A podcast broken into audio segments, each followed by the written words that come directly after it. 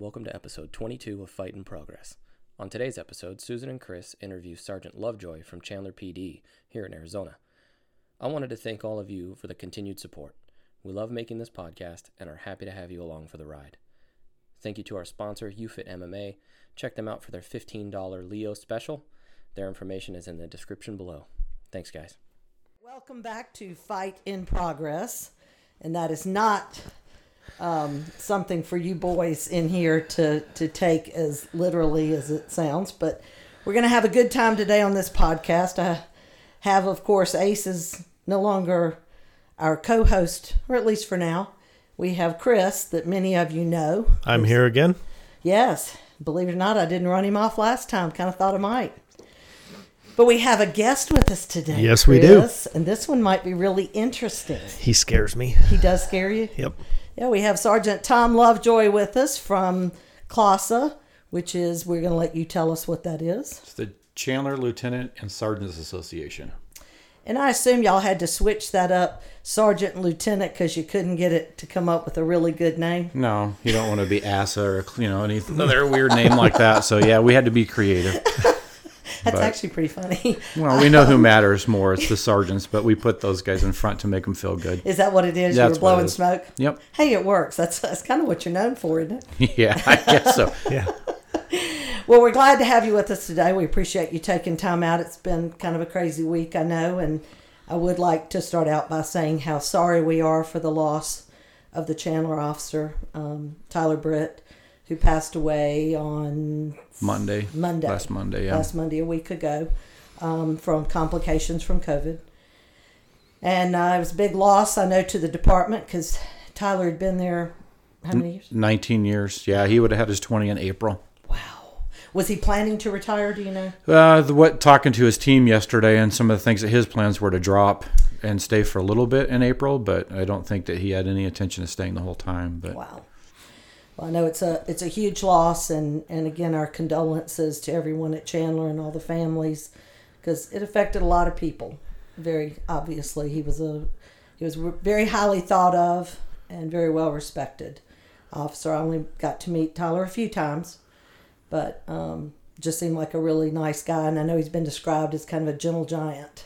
I, I think that's probably the best way to describe him. I worked with him quite a bit over the summer because he was on our RDU, which is our rapid deployment unit. And so we went out and, and worked a lot of these protests and were at the ready and spent a lot of hours with him over the summer. So got to know him even a little bit better than I had before. And I think that's probably the best way to describe him. He was kind of that guy, the big guy that brought calm to a situation because he just didn't, you know, not one of those guys that's excited, but he could bring a lot of calm and he was just a all around good guy. So it's it's a very um, it was a difficult funeral, difficult thing to go through with him because of who he was and his character. Sure, sure. I heard one funny story about him because he's not the type who looks like he'd speak Spanish. Right? Yeah. but apparently he Yep. kind of stood to the side on a few few things and Yep. they'd start you'd get somebody under arrest they'd start speaking spanish and he would translate it word for word Yes. kind of shock everybody He's uh, his wife. They they're fluent, and that's what they speak in the home. So he knows all the language, and he's yeah he will he's surprised the best because it wasn't just classroom Spanish that he was teaching. It was legit Spanish, and he knew all the slang, and there was more than one eye that bugged out whenever he'd say something. So it would be like me speaking spanish nobody would would suspect me in the slightest Right. and i wouldn't because my southern accent would probably butcher it so bad anyway um, and on a lighter note, I do have to congratulate my Alabama Roll Tide on a Oh my another national championship. Don't don't be rolling your eyes over there, Chris. You watched the game and were just as I did. excited as I was about. And you fed win. me again. I did. No. That's the only way I can get him to come over here and watch football with me is defeat him. But uh, yeah, very proud of the of the Alabama Crimson Tide and their success this year, and I'm sure we'll be back next year. Enough on that. I have a question for Tom. ding ding, Moving right along. round one. no, what we were talking about with Tyler. So obviously, for people that don't know, there's a there's a lot of work that goes into Yes. coordinating and planning, especially with COVID around the everything that we went through Sunday and Monday. Correct? Correct. Yeah, that was pretty much the. I mean, I've done. I think I've done probably seven or eight funerals now, whether it was an off-duty death or on-duty death, and that was one of the big factors. I mean, the fact that he that he died from the COVID complications, and then just that we, you know, anytime we have these funerals, we have a lot of officers that are in close quarters, and so we had to be very um, aware of of that situation so that we could create a way to honor him in a way that he deserved, but still try to fall within the um, guidelines that we have for for COVID restrictions. So yeah, it was very difficult, but I think at the end of the day, after afterwards, when everything's done and you look back on it, I think we did a very good job, and I think we did the best job that we could, all things considered. So Absolutely. and we had a lot of um, good partners in in all of this too. So it was nice that um, right down to the church, they were able to have a live stream of that um, ceremony that they had at the church, which was good. Um, I think actually that you know it allowed a lot more people to participate than we would in a normal line of duty death. So was there a good response to the lining the streets? Yeah, Did you know, enough, I did it get out? To it, it did get out. I don't. I'm not quite sure how much of that happened because I was inside doing that, the inside of the things. I haven't exactly heard how that went, but yeah, that's always been um, very well received. But I think a lot of people were watching because I got a lot of comments from people. You know, I think I saw you, or you know, they're watching you Yeah. on, on live uh, live feed, and so you know, and that was the best way I think, and the safest way for a lot of people to to do that. And I think you saw a lot more of that than than you would have in the past of you know more the online support than the offline. Yeah, I made the decision years ago after going to way, way, way too many line of duty death funerals for law enforcement that I try not to get involved in that aspect of it. I'll go to a visitation, but as far as the funeral, it makes it too hard then to deal with the people afterwards. I find it's easier if I kind of disconnect. Phoenix was a prime example of that, but I didn't go to the funeral for Dave Glasser primarily because I was teaching for Border Patrol in Yuma. But it turned out to be a real God thing for me because I wound up getting really involved with that team afterwards.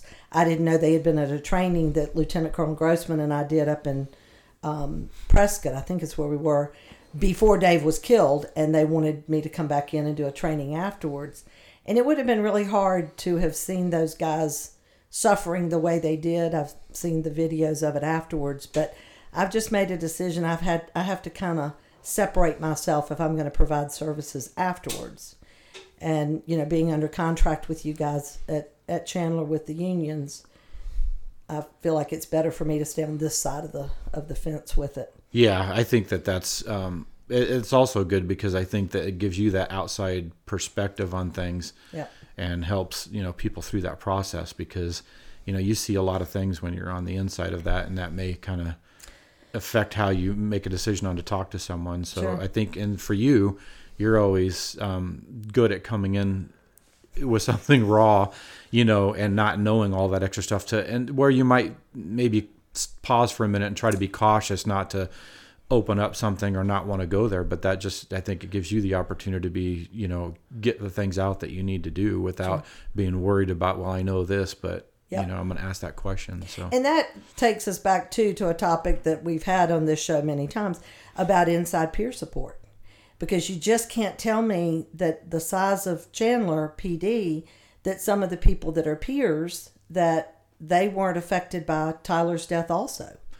Yeah, that, it's interesting you say that because that's the the one thing that's you know that you know we've talked about and it's just kind of curious is that you know doing the peer support when it's a line of duty death, you know it just doesn't it's never really made sense to me because you're right. I mean I've seen the people that are actually doing the peer support break down more than the people that are actually you know participating or supposed to participate in that. So Yeah. yeah, that's an interesting interesting thing to have uh, see them do that. But you know, they make that available, and I think it's important that there's a lot of ways to deal with people's grief through that within the department, and I think you have to have a lot of resources available to that. So I mean, and I'm sure we'll get into that a lot Oh, here in a little bit. Oh, so we will. I won't touch on that too much, but um, and this was a difficult situation though because like you were relaying to what had happened in Phoenix and what we had happen here.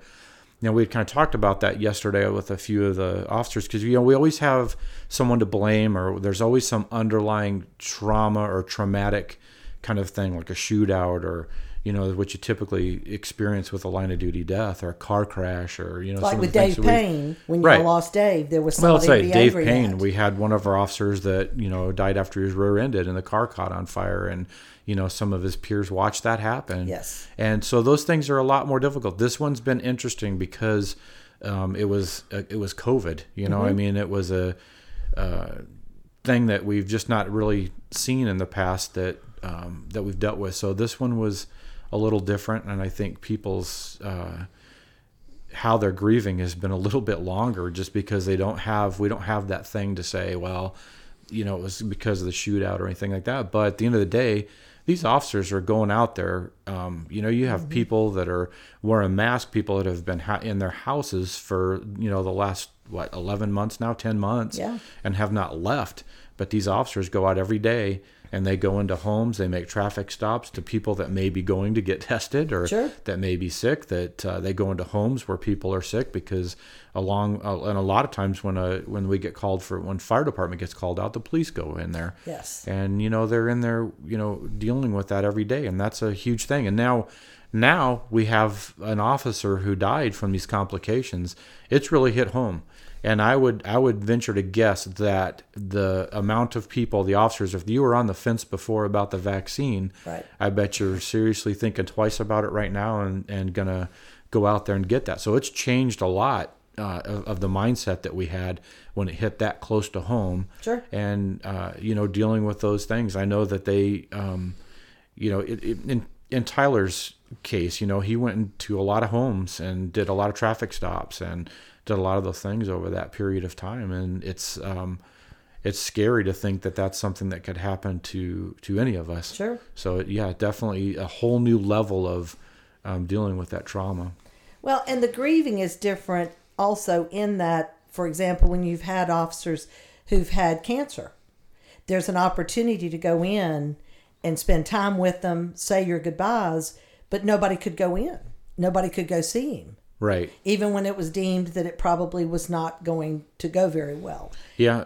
It wasn't like people had a chance to go pay their last respects to him and talk to him or anything. There was no contact. Right, and yeah, and he'd been battling that, and it had been up and down for him so much that yeah, it was a difficult thing for everybody because we were on that roller coaster ride where we couldn't talk to him. You know, we were mm-hmm. getting word that he was doing better, and then the next thing we know, he's doing really bad again. So Right. yeah, it was a, a big roller coaster ride for everyone emotionally, and you know, and just you're right, not being able to talk to him or see him or you know do that, or even just send him a text message. You Yeah. know, that sometimes is our only contact that we have with someone that's in that situation. So yeah, this has brought on a whole new level of of crisis for people on how they're going to deal with that. And I think there's just a lot of people just don't know how to feel right now. Sure. And, and Chris over here, for example, we had a long conversation about this, having battled COVID, and now you've lost one. You know, you realize where you were in this, Yep. and you had underlying issues with AFib. Careful. Hey. I know I have issues, but Yeah, you have issues, and it's in that cup sitting next to you, 44 ounces of Dr. Pepper. sugar and caffeine. Not slamming Dr. Pepper. I don't think we can do that, but So, Don't What- grab your heart in here like Yeah. you did a minute ago. so what happens f- afterwards? this is a change of the subject. No, no. yeah, this- It's I'm getting off the Dr. Oh, Pepper, okay, yes, but it. okay. so uh, for a lot of people that don't know, you know, we're we're told, you know, when to go to the viewing or when to go to the funeral, and clearly there's a lot of stuff happening behind the scenes. What does a department do now that you've done four or five on duty deaths, the days, the weeks after the funeral's over? That makes sense. Yeah, I mean that's the the follow up that has to happen, and I think that it's important for our leaders in the department to keep as many you know options open to what what the needs are of a person. Everyone, the one thing that I've learned in doing these funerals is that everyone grieves differently. yes. no matter what. There's some people that need to joke about it. There's some people that need to, you know, some people drink. Some people Punch a wall or a punch a wall or, or, some, you know, yes. and some people need to cry for a while. Sure. And, you know, everyone deals with their grief differently. Yes. And I think this situation is so different that we just need to be hyper vigilant right now Mm-hmm. and, and looking out for our peers. So this really goes out more to all of the officers. They need to be doing not only self checks, but they need to be doing checks with the people around them and keep an eye on things and looking for changes in their partners to if they see something, they need to try to get them some help. And we have enormous resources available to us for people to get help and they just need to everyone needs to be looking out for themselves and for the other people around them and that's the best thing that we can do and uh, i think between the associations we have uh, i think a lot better options than what even the city can offer but the city has a lot of offerings too and people just need to find that fit Sure. what works best for them and they need to um, dive into that. And and don't discourage people just because somebody used one thing that is either offered through the association or the city if it didn't work for them you know let everybody try all the different options if that's what you need to do. Right now i know one of the biggest issues is the eaps are so overrun with stuff that there are sometimes delays in getting into them and i think they're probably still doing zoom which might allow them to see more people in a day. But uh, you know i know that there's we've got to do some improvement on that end with regards to the number of people because the craig tiger law really kind of took the system that was already struggling with the what six man i mean six visits that were cleared that eaps would pay for i mean were paid for Right. through the department and now it's gone to up to 36 Yeah, it, you know, and and there are there are those things that that the officers can do and, and use those, but it's getting them there. Yes. You know, is really to to back up to that a little bit. And yeah, we've th- those laws have been very helpful for that. But you know, when you talk about the uh, police officer, the personalities and the dynamics that go behind um, how they look for help and how they get help, because we go to calls every day, we're the ones that are providing the help. yes And so, you know, you have a lot of hurdles with police officers. And there's the EAP thing that it's if it's generated by the police department, EAP, you know, works for whoever your employer is, Right. and they're going to protect themselves. And a lot of officers don't feel like they can go into an EAP situation and um, feel like they can be candid and forthcoming with everything that they're feeling. sure So that's why if, if you're feeling that way, there's other resources, and that's what we've done in Chandler um, by hiring Under the Shield, is giving them another option. And what we like, and what I like, and what I always direct people to as the association president is going to someone that you're comfortable with, but also that you're going to have the confidentiality that you deserve. Right. Because at, at the end of the day, what we want is we want to, uh, them to feel comfortable that they're not going to go into a situation their job's going to be in jeopardy they're going to be put on light duty or things like that but they're going to get help Yes. and my personal experience in, in dealing um, with you as many years as we have is that that you get the help that they need you get them back to work and they're healthier when they come back Yes. even than before whatever the incident that caused them to come see you was. And so that's just a, another example of why we need to have more resources out there for people. And um, so yeah it- it's not a one size fits all no matter Not where you go. Some people That's like right. the eap they need the eap and that's Sure. great. If that helps you that's good. But i think everybody needs to know there are a lot of resources out there and there's one that fits you and you And just you need to ask for help and you and Dennis Cunningham, we have to give we have to give Dennis kudos, even though he's retired now. But you guys were the really, besides Avondale's um, president back eight nine years ago, however long it's been now, really were on the forefront and the cutting edge of bringing us in and allowing us to do what we do, at here at Under the Shield. And it's again, it's not about ever about eliminating anybody. There's room at the table for everybody but it's been such a um, interesting thing out here to see how they can come here to us and then if they need to go to something more advanced we have this amazing psychologist that we send everybody to that everybody absolutely loves and he gets it. He's not one that you have to educate and train and teach and all that other stuff and so you know basically y'all have implemented seven eight years ago what we've been preaching around the country and that's this three-tiered approach peer support stress coaches and then the license world. And everybody's working and playing together in the same sandbox. We just offer different things. And so you and dennis were were very uh, cutting edge thinking when you opened the door and allowed us to come in and contract with you guys because nobody else in the country was doing that.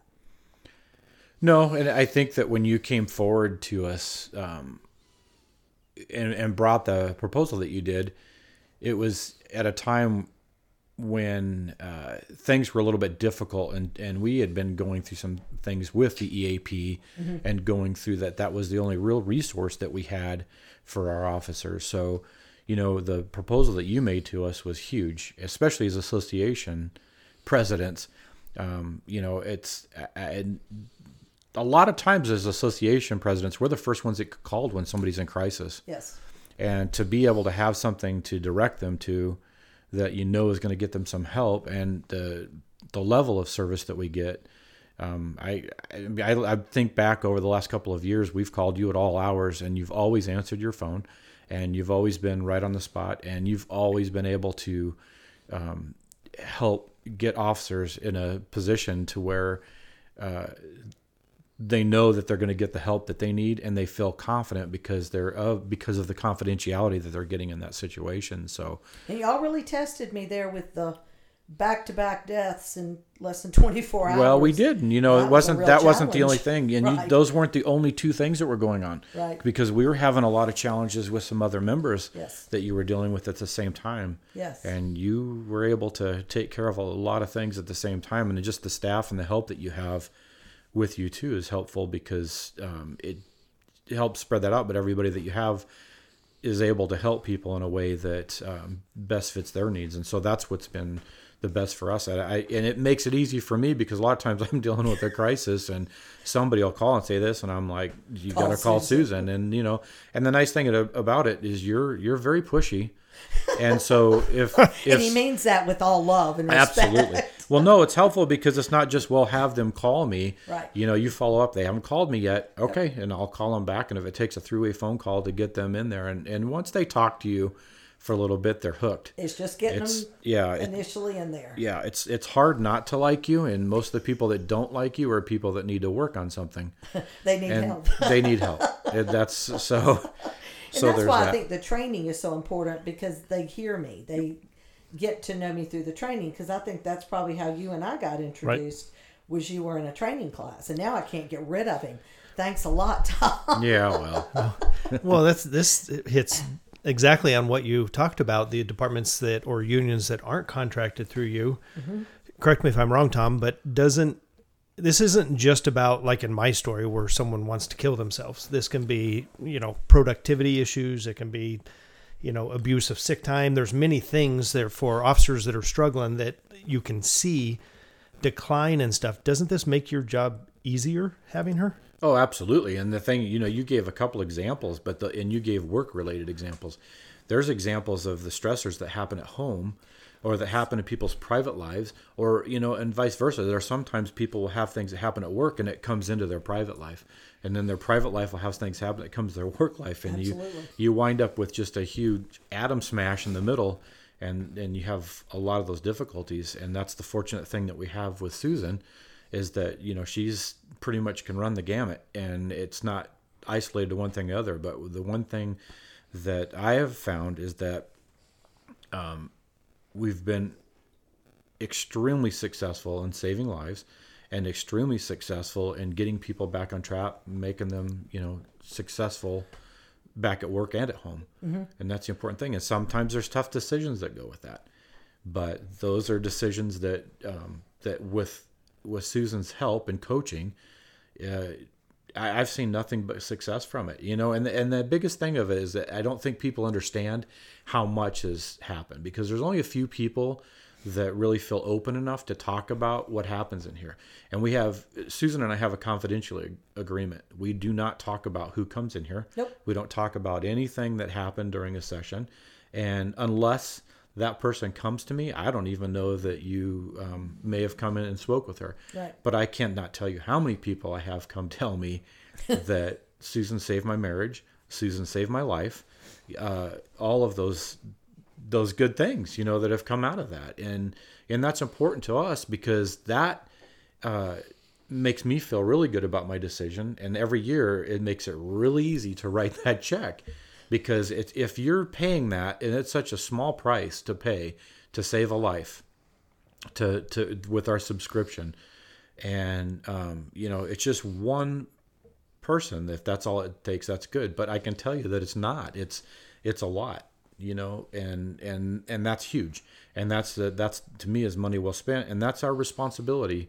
especially in the association, because while it's making sure our members are taken care of at work with benefits or being treated fairly and things like that, it's also important that their well-being is at the top of that list too.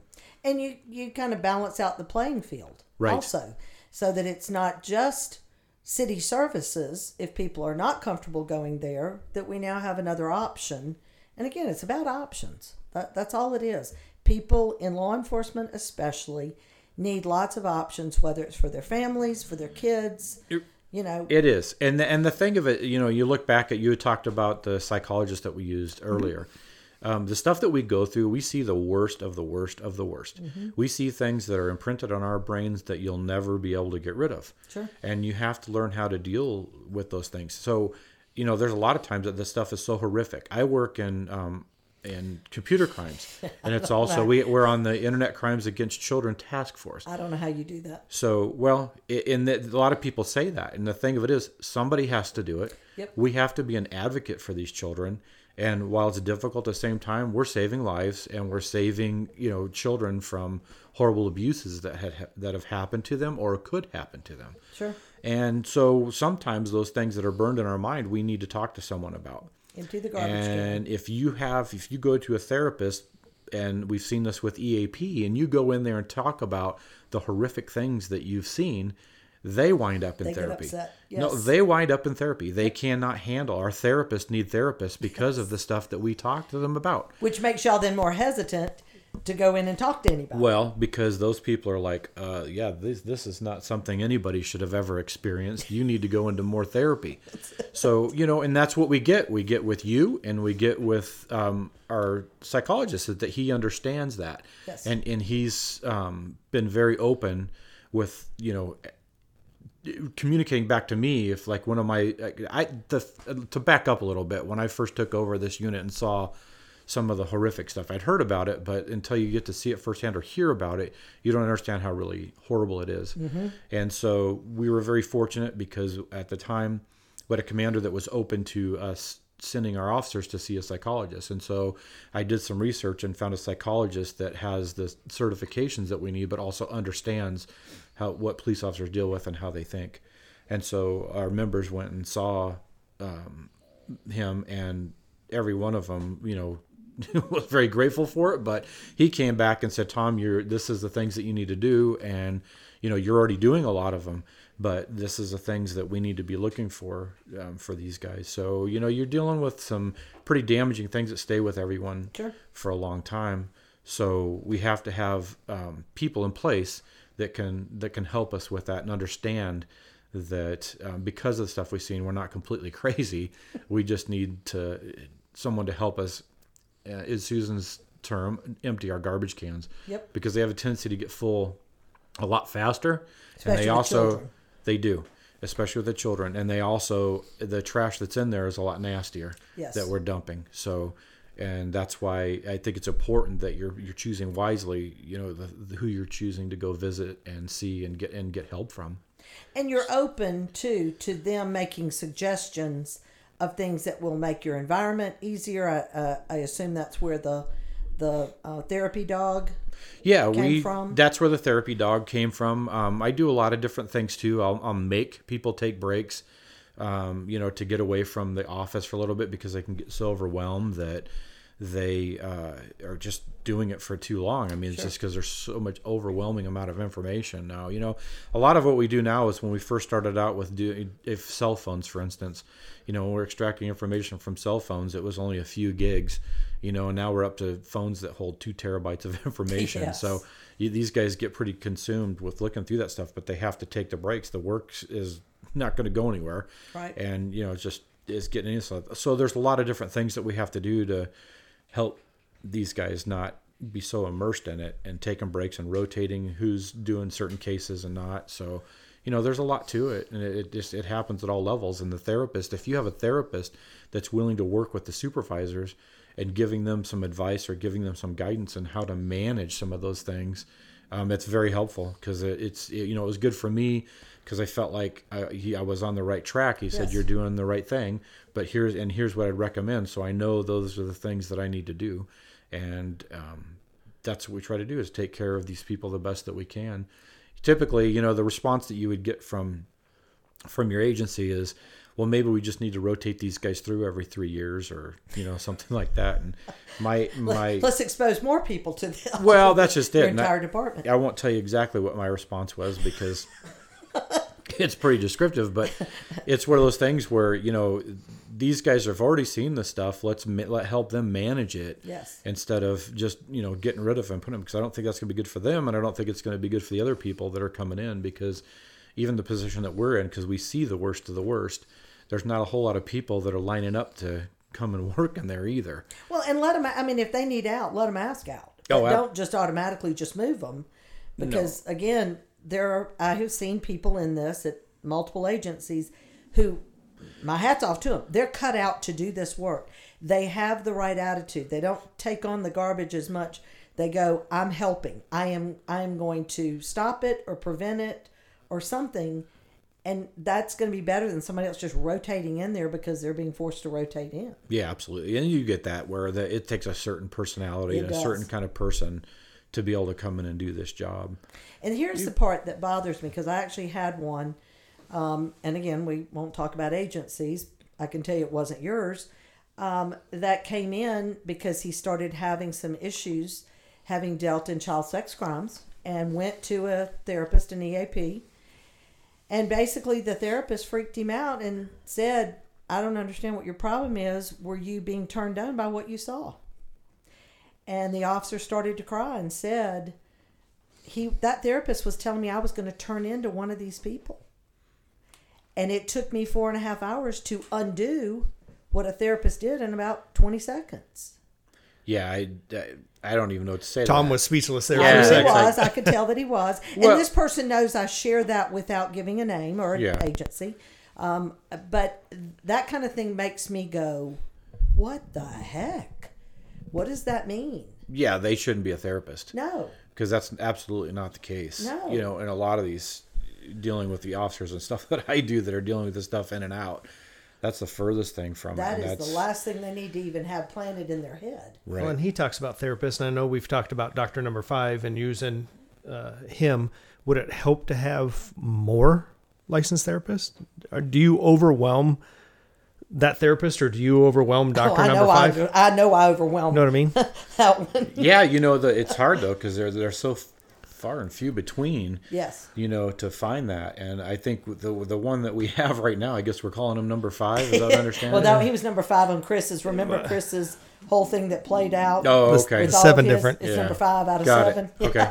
well, yeah, and you're that. He's very unique, He and is. He, he's incredible. And you know, we've gotten to the point now where the agency has recognized him that we want to use them to for everyone to go to go visit. So and I'm not going to let you do that. yeah, that's You're taking my resource. yeah. Well, um, But it, it's you know, and there's one other I think that that I can't remember if it was your number three or number four that we liked that probably could also be utilized. The female. Yes, but Number two. that's yeah, number two. But that's probably about the only one. And again, I have a limited experience in how many I've been exposed to, but that one would be another good one that I think that y'all could utilize for that also. Um, How long know you been doing this? crimes, but oh, How long you been sworn? I've been sworn. Thirty years. So, is there, and maybe you'll know too, is are we just more aware of officers struggling, or is there an uptake since you got hired? Does that make sense? Well, I you know everything changes. So you know when I first started, um, the you just dealt with it. There was none of the therapy. If you went to see a therapist, you were weak. And but you also had choir practice, well, we did do that. yeah, and then that became a big no-no. yeah, they did. and so that, sorry um, but you and that's where i think because when you think about peer support that was probably the original form of peer support yeah, it probably was. I I don't know. You'd have to come up with a good um, acronym for that, but I'm sure we could. If we could have left the alcohol If- out of it, it would have been. if CISM started with Coors, I'm sure that that was probably something that we resolved a lot of our problems out there. So Well, yeah, I mean, you sat and you talked, and it was people who got it, and and you got to the place where you could use the sick humor in appropriate times. Um, and I think people left those things feeling better. Well, you know, and and and like Chris was saying, you know, you go way back there. It's like, things were a lot different then. Yes. Um, we we deal now with a lot of of things get worse. You know, just to, I guess that as I go through and I look back at things, it's like I, I look at where I'm at right now in this career. I've been in this position position for five years, and I'm like, this is the when I first started, I thought, wow, this is the worst thing I've ever seen, and and I should have never said that because a month or two later, I was like, okay, that's worse. This is worse. Yes. So and it There's just keeps going like that. Yeah. So as time's going on, you're also seeing a lot of things, and we're also getting into the digital age where it's a lot easier to see this stuff Mm-hmm. and it's at your fingertips and the kids and the apps and the you know being able to the real access that's that's out there for that that kind of stuff it's it's phenomenal so i think you're seeing a lot more Uh, um, of that now because of that that we didn't ever have before because pretty much everything back then was on vhs Yes. and now there's a lot more So was it's there even a computer crimes unit back when you started? no when i started there wasn't a computer crimes computer crimes Oh, I unit didn't didn't realize that. no, it did, they didn't really start a computer crimes unit. It was actually a financial crimes unit at first, and then it became the computer crimes unit. So hmm. um, But I think you're also looking at a lot more scrutiny of officers. You, you know, across the board, not just your unit, but just law enforcement in general. That you know, everybody's videoing everything you're doing and saying, and not y'all are videoing everything you're saying and doing. Um, but there's so much more scrutiny now that I think that the need for something like Under the Shield and the EAPs expanding is because officers are being bombarded more from all different directions. Now, families are even being more involved. You know, we're releasing body cams, officers' names. People can figure out where they live. It's pretty easy. It's really not that hard. Um, and we're having to get things in place now that also do help them get their information off the internet so families aren't targeted. But I just think there's so many other aspects that are coming in that law enforcement, when you first started, you didn't even really think about. no, that definitely. I mean, you didn't think about a lot of things. It wasn't at your fingertips. Where it is now, through open source, you can find anyone's information. Sure. and that is a huge stress because and maybe a lot to how some officers even deal with situations because they know of those those things so Right. uh, but yeah you know the, things have changed tremendously and um, over at least my 30 years but it, it, it, to go back to what you were talking about with the the uh, cameras you know everything's under scrutiny everything you're doing is under a microscope and I've often said if I ever go back to patrol and they put a camera on me, I'm not going to make it out of briefing before I've probably had three violations of just our language code. So You, know, would struggle. I would struggle, but you know, I would do it. Take my counseling statements and move on. But it's um yeah, it's a lot more challenging when you're when you're under that kind of scrutiny all the time. I mean, I remember when it was in, when we were in the academy and you had to do your uh, your scenarios before you in there and you had five guys, you know, rating you as you're going through a scenario, you know, and now we have I don't know how many millions of people are in the United States because, you know, they can get any of your body cam sure. and and review that and critique you you know Well, we're putting it out on minute, so- Facebook and everywhere else for everybody to see it. I know Phoenix has released three in the last or two and just in the last few weeks, and um, it, you know it, it draws a lot of scrutiny. But I understand the transparency that departments. I don't agree with it. If I were chief, I'd have a really hard time with it um, because I think there's. I don't think the public that isn't trained that has a problem with you because they got a ticket that they didn't think they should have gotten and they get angry. But I just, you know, personally, I wouldn't want the public's opinion in it until after everything came out. We you need to investigate it first, then you give the transparency, but that's not the way agencies do it these days.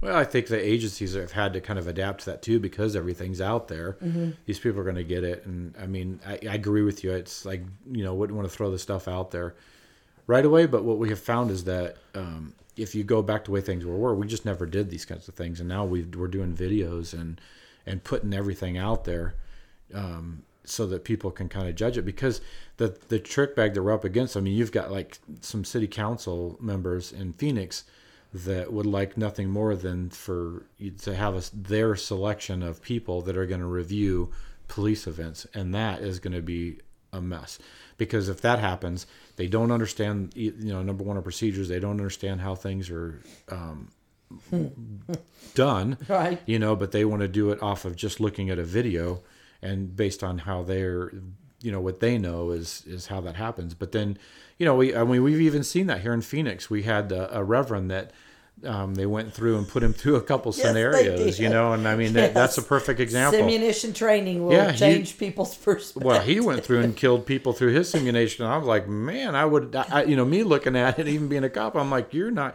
you're going to go be a reverend somewhere because you should never be a cop. So it's one of those things where these guys that are so critical of the police, but yet you put them in that scenario, they fail miserably. They shoot babies and They shoot- birds and right, they- cars and trees and right. everything. Yeah, they're just they're jumpy and they. and know, I think they should anybody that's going to be on a civilian review board should have to go through some type of training that at least shows how adrenaline impacts your thought process, how your brain works, that kind of stuff. Because it's easy to sit behind a desk and review something and frame by frame by frame with absolutely no adrenaline pumping. they should all be put through a situation where their stress level is so high Uh-huh. Yes. that time slows down. Yes. because that's the things that we go through. When you get so stressed that all of a sudden it feels like you're in slow motion and you get tunnel vision, Yep. you know that you've gotten to the point where an officer is when he's in fear of his life chasing a bad guy Yep. who has a gun and he's, you know,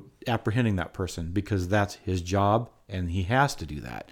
He can't turn and run. Right. You, you, you know you have to face that and, and that's our job. That's what the that's what the community expects us to do. and then ask them questions that shows that they don't process everything that critical incident amnesia is a real thing Absolutely. and takes several days and sleep cycles to process through because they'll tell you the craziest stuff ever. I worked with an agency back east that their city council was just on their PD, and I said, put them all on a FATS machine that will shoot back. And they did. and the stuff they got out of those people was absolutely hilarious. And again, they were shooting anything and everything that moved once they got spun up and got lit up one time. And then they couldn't tell you anything about anything they'd done. And that's the that's that's the people that should be judging the people that are going through those situations so they have a complete understanding of what that officer is going through at that moment Exactly. because it would probably change their perspective on things tremendously Sure. when they're making those decisions and you know when you have civilians reviewing uh, police officers and they don't have those kinds of experience how is that fair you know you say you want to be a they, everybody else has to have a judge of their peers but yet when it comes to that they don't so Well, and I, and you know, and I'll be all for civilian review boards for police as soon as we get them for doctors and we get them for lawyers. Eh, absolutely yeah Talk about self-regulating Right. industries. Right. then okay, we get them for those. Then I'll back the civilian review board for law enforcement. Right. With stipulations, they have to go through stuff, but you'll never see it for doctors and lawyers. No, you'll never will. Ever. So to go back, I think that uh, you know what we were talking about. I think that's the important thing to remember. That was why a lot of these agencies are trying to get out in front of that Mm-hmm. because we don't want to get to the point. Because when we shut down, it, it looks bad. You know what I mean? When we get into a shooting and we take all that information, say we're going to wait till the investigation's done. It's still an open investigation. We all stuff. It looks like we're hiding something. And so you know, how do you deal with that?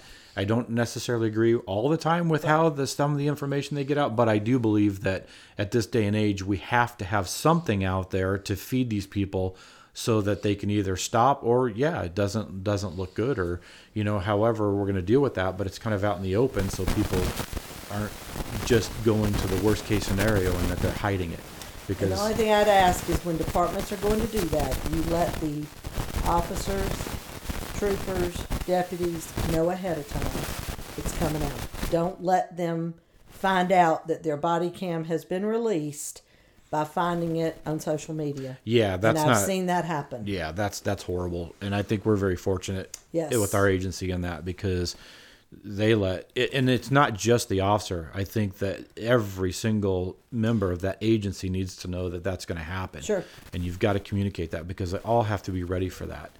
Because in this day and age, we see what happens. You know, over this last year, we've seen what happens when when you have a bad shoot, good shoot, or otherwise, Mm-hmm. and what they have to deal with. They have got to be hyper vigilant, even more so than they are. and when it comes families to that. prepared and educated, which is another realm of what we do here. Correct. Is making sure that families have an opportunity to come in because you know, again, having been married to law enforcement in the past, you know, if my husband at the time had been crucified on social media for doing his job, y'all know me. Um, police would get called because I'd be out looking for somebody. Um, but spouses need that opportunity to educate kids and to uh, make sure that the whole family knows this is coming out. Stay off social media, stay off the news. Don't expose them to all the stuff because there's going to be some negative things that come out. Yeah, that's hard, and I've I've been there myself. Can't, yeah, yeah, And you so- have, hadn't you? And it is, it's hard, and that's the you know the best thing you can do in those situations. My advice is just stay off of it Yes. because a lot of times when you get out there and you want to fight with these people online or you know these hacks or the the trolls, it, it just all it does is is make more fodder for them to amp you up. And so if you ignore it, it seems like it goes away that much faster. So I would want to eliminate it, but that's just me. You're, But anyway. talking, you're Yeah. talking about these critical incidents, and I know I've heard you say before that your supervisors are the first line of defense, you know, the sergeants, and that's why you teach the supervisor class. I know for a fact, because you've done it to me, uh, it- talking to Lovejoy, not to me. Yes. I haven't done Um, it to him. even before you were the union president, but especially when you are the union president, it's something that you do not only for your members, but for you, it's about accountability.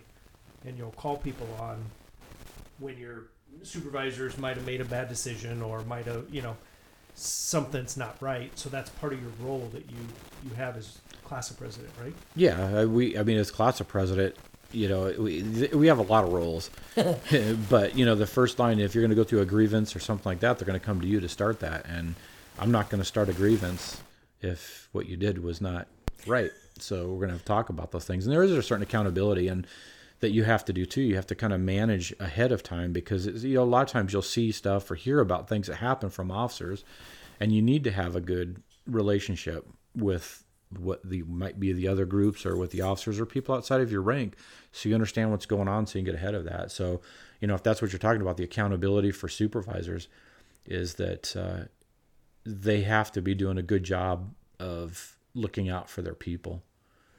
And and that's the and that and even as as that as i if i find out that a sergeant's not treating somebody fair or you know did something that i don't agree with i'll go to them and say what are you doing? Don't we don't we don't treat our people that way. Right. you know if i guess if you go back the analogy that i use so last august was my 20th year as a supervisor so i've got a little bit of experience in supervising people.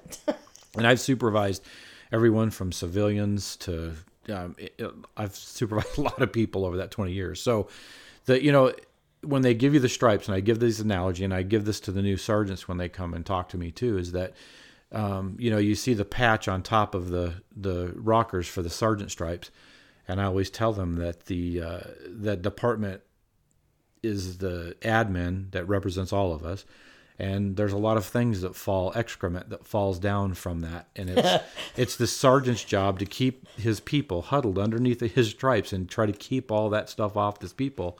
And you know it's like there's just a lot of things now that that hits that can come at officers but it's your job to do everything you can to protect those people underneath of you. Yes. and what that means is hold them accountable. And that means to make sure that they're doing the right things. And um, and do that without you don't always have to uh, do an IA. You don't always have to do an investigation. It doesn't always include yelling at them. It's sometimes just an action like tapping somebody on the shoulder or, you know, A saying, "Hey." conversation. It's a conversation. It's the same thing that the people expect on the road when you're doing traffic enforcement, for example. Uh, You can pull up on a traffic stop and you can know the minute you pull up there whether that person needs a ticket, whether he needs just a stern talking to, or if he just needs, he already got his attention. and and is probably never going to make that mistake again because you, you know he's clamped up so tight he can't even hardly talk and find his driver's license. So it's the same thing with officers. You just have got to constantly let them know you're watching, and mm-hmm. sometimes it's just a matter of saying, "Hey, you know, slow down." I mean, I've been to calls and things where we all get heated. We all get to the point where we get amped up, and sometimes that that frustration, anger, whatever it is, gets the best of us, and we need somebody to come up behind and hold us accountable, and maybe just tap us on the back and say, "Hey, back up! I'll take this," or pull them out of that situation. I've done that as a supervisor, and I've had people come back and say, "Hey, thanks. I, you know." it was getting bad. And we need to look out for each other. Otherwise, you do have things that happen that we've seen recently. You have to be able to hold everyone accountable and take over sometimes. Um, Well, I- and sometimes even ask the question, especially when you see a change in someone's personality. If you've got somebody that zero excessive use of force complaints for years, Right. and then all of a sudden we have a couple in this person, Mm-hmm. what's going on?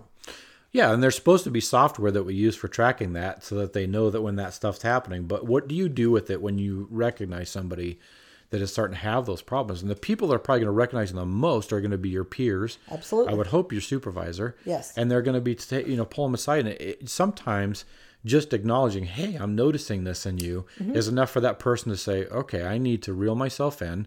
I need to go see Susan. I need to empty my garbage can. Yes. And I need to, you know, reset. And we all go through that because we go through this job and it's Groundhog Day. And sometimes we get a little bit upset about things, or some day some things must may upset us a little bit more. But we need to be checking each other and policing each other and making sure that everyone's okay. And sometimes that's just pulling somebody aside. Sometimes that's saying, "Hey, let me take this call," or sometimes it's like, "You come with me." You know, we're gonna have a long, hard talk here. So And here's one of your best resources, Chris, at, at Chandler, because he's been the sergeant. right, He's not any longer. right, and officers will talk to him because he still has that knowledge, but he doesn't have the perception of threat right. of disciplining or anything along those lines. And you know, it's like, um, and you will agree with me, but there's one other officer that Chris is good friends with that we have told him we will beat him within an inch of his life if he ever tests for sergeant again. Right. Because people have wanted him to. He's a great resource, just like he is. Well, it, it's interesting too that you bring up Chris's situation because he is a perfect example of that. Because now he is um, he is an informal leader, I guess, because of things, and and he has done such a fantastic job of going through what he went through because that was quite a trying time for him personally and professionally. Yes. But he is somebody that came out above all of that. Yes. And he's come out better than he did when he went in. And he's also somebody that I, you know, you don't I don't hear anything from anyone other than saying that he is doing fantastic. Yes. And he's he's a solid officer. He's the kind of guy that you want on your team because he's going to teach the new guys uh, the right way to do things. Yes. And Chris knows how to do that because he's been doing it for a long time. And sometimes the biggest uh, biggest way that we learn is from our mistakes. Absolutely. And we're all going to make them. Yes. It's what you do with them at the end. And I think Chris is a perfect example of he should everybody should follow his lead. When you get in trouble, they should go see Chris and say, "Okay, how do I do my damage control? How do I, you know, we always used to um, call the South Substation because there wasn't many calls. We would call it the uh, the rehabil- re- rehabilitation tour. So you need to go down south and take your rehabilitation tour down there and gradually get yourself back in, make get your name back to where it was before and better. Sure. And that's I what. Chris, that's what Chris has done, and it worked. Well, and, there were people that didn't think he should be back out on the road. No. And he really had, you know, we had that conversation before he went back out. And I said, You're going to have to be open and honest. Yep. You know, squelch the rumors by telling your story yourself, um, admitting to your mistakes, what, what went on. Because, you know, I said, if I raised my children with anything that was halfway intelligent as a parent, and that was if you're going to do something, claim it. If you're not going to claim it, don't do it. And the same thing needs to apply here because people don't talk enough in law enforcement about aftermath of things, whether it's discipline stuff or critical incidents or whatever it is. So nobody knows what to expect or what to do. And again, Chris, it went from a lot of doubt from people that he should even be a cop to now probably being, in my opinion, as much as I hate to say this to him and watch his ego get fed even more, to probably one of the most respected officers at Chandler Police Department.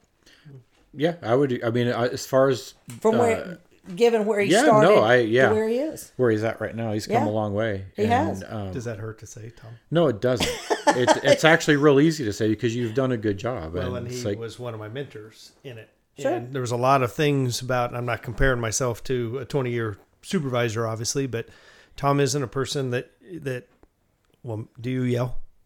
Uh, sometimes if He I can have raise to, Your- his voice. He can get loud. but your not- typical it's usually communication above my rank that I'm yelling. yes, he's good at that. your typical communication and supervisor style is not to l- lose the message and what you're trying to articulate to whoever you're speaking to. It's usually stay calm.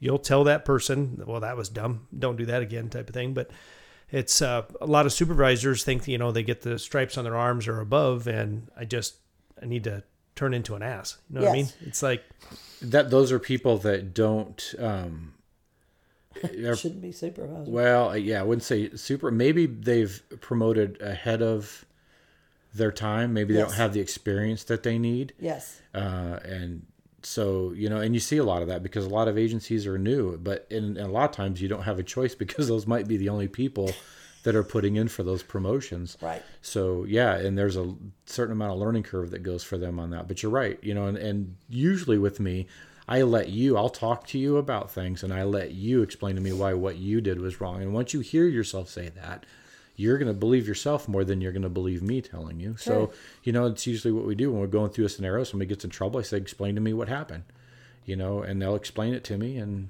uh, But don't you think that some of your ability to be able to talk to people that way comes because of the experiences you went through in everything with I mean, you, you had a pretty horrific situation I did in that, your career. Yeah, that taught me a lot. Now uh, that that situation, because like we said, we learn from our mistakes, taught me a lot on a whole lot, uh, many different levels. Sure. You know, coming back, the people that I thought, you know, I'm like, that guy's a ding dong, or, you know, some those people were the ones that, you know, came back and they were like, uh, the ones that came out and said, "Hey, I'm sorry what you're going through. That's a you know, horrible thing," and you know, were very kind and and that, you know, and it was just it really changed my perspective a lot on on everyone Sure. in the department how I and how I dealt with people. And it's funny because you know people get into mistakes or they'll make mistakes or do something, and um, I just look at them. I said, you know, they, if they think they just this is the worst thing that could have possibly happened. Usually, it's the guys that get their first IA. Yeah. You know, and the, it, my first thing is this is your first IA in eleven years. You've done nothing for this department because you've not stick your neck out Exactly. get yourself in. But second of all, it's like it's, it's insignificant. You might be getting a letter of reprimand, or you might be getting um, uh, just a counseling statement, and that can be devastating to you for the Mm-hmm. first time in your career. Because you know none of us would like better than to go through our entire career without uh, a check mark on having an investigation done on us. But, But it still makes me question. It doesn't. What are you doing? and my response to them, and people get upset with this sometimes. They look at me like that's not fair. You, I'll tell them, have you ever been booked in jail while you're on duty? And it's like they're like, oh man. so, so to me, you know, some of those I've seen the things aren't- picture. right? And so, yeah, you really haven't lived lived till you've experienced all aspects of no, this, you show of me your, industry. you show me your booking photo. I'll show you mine. So no, it's you know it's one of those things where when you've been through all that stuff and you've made it through and you came out on the other side, Yep. you know it's uh, it's something that is definitely teaches you a lot. That's why And we're never going to let you talk to retire. people. You understand? Yeah, no. You're there permanently. I, I no, I, I, I you, you, I as will long never. as long as you can remember is it and it kind of on what you said about you know you find out who your friends are and stuff like that is it always been a dog eat dog world in the police department we consume our own. I Uh-huh. mean, we're we're probably our worst critics. We're very hard on each other. I think that sometimes we're our own worst enemies. Mm-hmm. And so, yeah, I mean, it, it is. but for a guy that's struggling that's not you had if you have an officer walk in or whatever rank walk into your office today and say i'm struggling Right. the first thing you're going to do is comfort him you know and get him resources like susan but in the dog eat dog world that doesn't happen and i've always said i've been around for two on duty deaths now i believe and i've always said why can't it always be like this at a department You know, Yeah. everybody's so nice to each other, and so after something like that happens, and it's that's not the other 360 days in a year. it's a it's a culture you know what i mean and Mm-hmm. the way that we deal with things it's kind of a um, and it's also a personality thing because the personality that it takes to become a police officer is also you know one that's gonna win you know that's what we're taught to do and no matter how you look at that um, at work or at home or you know just You're in problem solvers stuff. and you jump into it with right both feet and everything. But don't you think the eating our own has gotten worse over time? don't Um, you think there? I mean, I know there was always this perception of this thin blue line that we'll cover for each other, and I think there was some of some of that going on, not necessarily from a negative perspective, but I think officers were pulling others back and going, "Hey, this is going too far. We'll let it go this time." But now people are jumping on it the first time. And yeah, and I'm not sure when that happened because it did, and there was been some time I can tell you that in the last 30 years because the Yep. first part of that 30 years, it wasn't like that. We looked out for each other, and you know, um, I got 29 at Under the Shield, and it wasn't that way in the beginning there, but I'm like you. I don't know. I, I think a lot of things like the, um, what was the event with the feds up in Tennessee where they had some big gathering and it went bad and they started really telling, I know that was Marshall was with DEA then, and they started saying this even getting together off duty is going to be frowned upon and um, those those kinds of things I think started a lot of this, and it just migrated and got worse. yeah, I I don't know that you see the team uh, adhesiveness, closeness that you that you Used have in the past. Right. You know, you don't see that because it's interesting that you know when I, as I'm going up, I had all new friends every year at shift change. You know, it was it was whoever was on that team, and then once you were off that team and you went somewhere else, you really didn't even Mm-hmm. associate with them very much because there was that kind of thing that you had with the team, and I don't know that you have that anymore. I and it is see it. discouraged. I mean that you know that it's just like you went back to, you know, the after work decompression meetings that we had. So it was, you know, even back to those, those were discouraged and, Sure. you know, frowned upon. So So as we wrap up here, and I know that you know a lot of people, not only across the state, but you know officers and friends even outside of the state of Arizona. If you could sit in front of command staff of all these different agencies, and in, in relation to Under the Shield or uh, getting their men and women help, what would you tell the leaders? I would tell the leaders that they need to get behind more than just one thing. They need to they need to work with their associations and they need to understand that the association's resources that they're looking for are also resources that they need to to pursue or push, you know, and that's they just need to take care of their people is, is what it really comes down to. Um, and And she can say it till she's blue in the face. Right, but but- they're not gonna listen to me. You've had a lot of changes. I mean, and that that you're opening up that question opens up a lot because it's going to be different for every agency. Because what happens is that you know a, a police chief is um, you know like many of them are at will or uh, and that changes everything Sure. because uh, that when you do that to a department, I don't think you're always going to get the honesty that you're going to get if it's a police chief that knows that he's protected Right. in his position because I think he's going to be a little bit more honest. He's not going to basically do what he's told to do. He's going to do from the officer side of things. So I think that those things are what what changes a lot of that. So uh, it's Well, difficult. I think they have you to have answer to the first question, and that is, what's most important? right. Is it your people? Is that most important, or is it pleasing the public, the council, the whoever? Because, and it should be again, it just like corporations have learned, your most valuable commodity are your people. They're going to make you look good, or they're going to make you look bad. That's a that's a huge part of it. Right. And we all have our bosses. Yes. You know, and they answer to theirs and we answer to ours. So, you know, that's the big thing is that you're just doing the best that you can to take care of your people and finding different resources or, you know, the things that they need. That's probably one of the most important things. But you have to have a good working relationship with your associations and Yes. those people that kind of have their ear to the ground and can tell you because you know, many times we see where things get pretty diluted or don't even make it to the top where a chief may not even know what's going on. And I think you have to have the kind of relationship with your chief and your and your admin so that they know what is going on at the ground level and can help and and they have to be willing to do something about that information when they get it. Absolutely. Well, we're going to definitely have you back because there's still so much stuff we didn't even begin to talk about. So I hope you will come back again. Absolutely. Good. Well, we appreciate you being here. Um, you did good today, Chris. It's like my fourth time now in front of this I mic. think you're now beginning to to get accustomed to it, and so we just want to thank everybody for listening. We appreciate your support here at uh, Fight in Progress, and please stay safe, take care. Thank you for all the sacrifices you and your families make, and God bless you.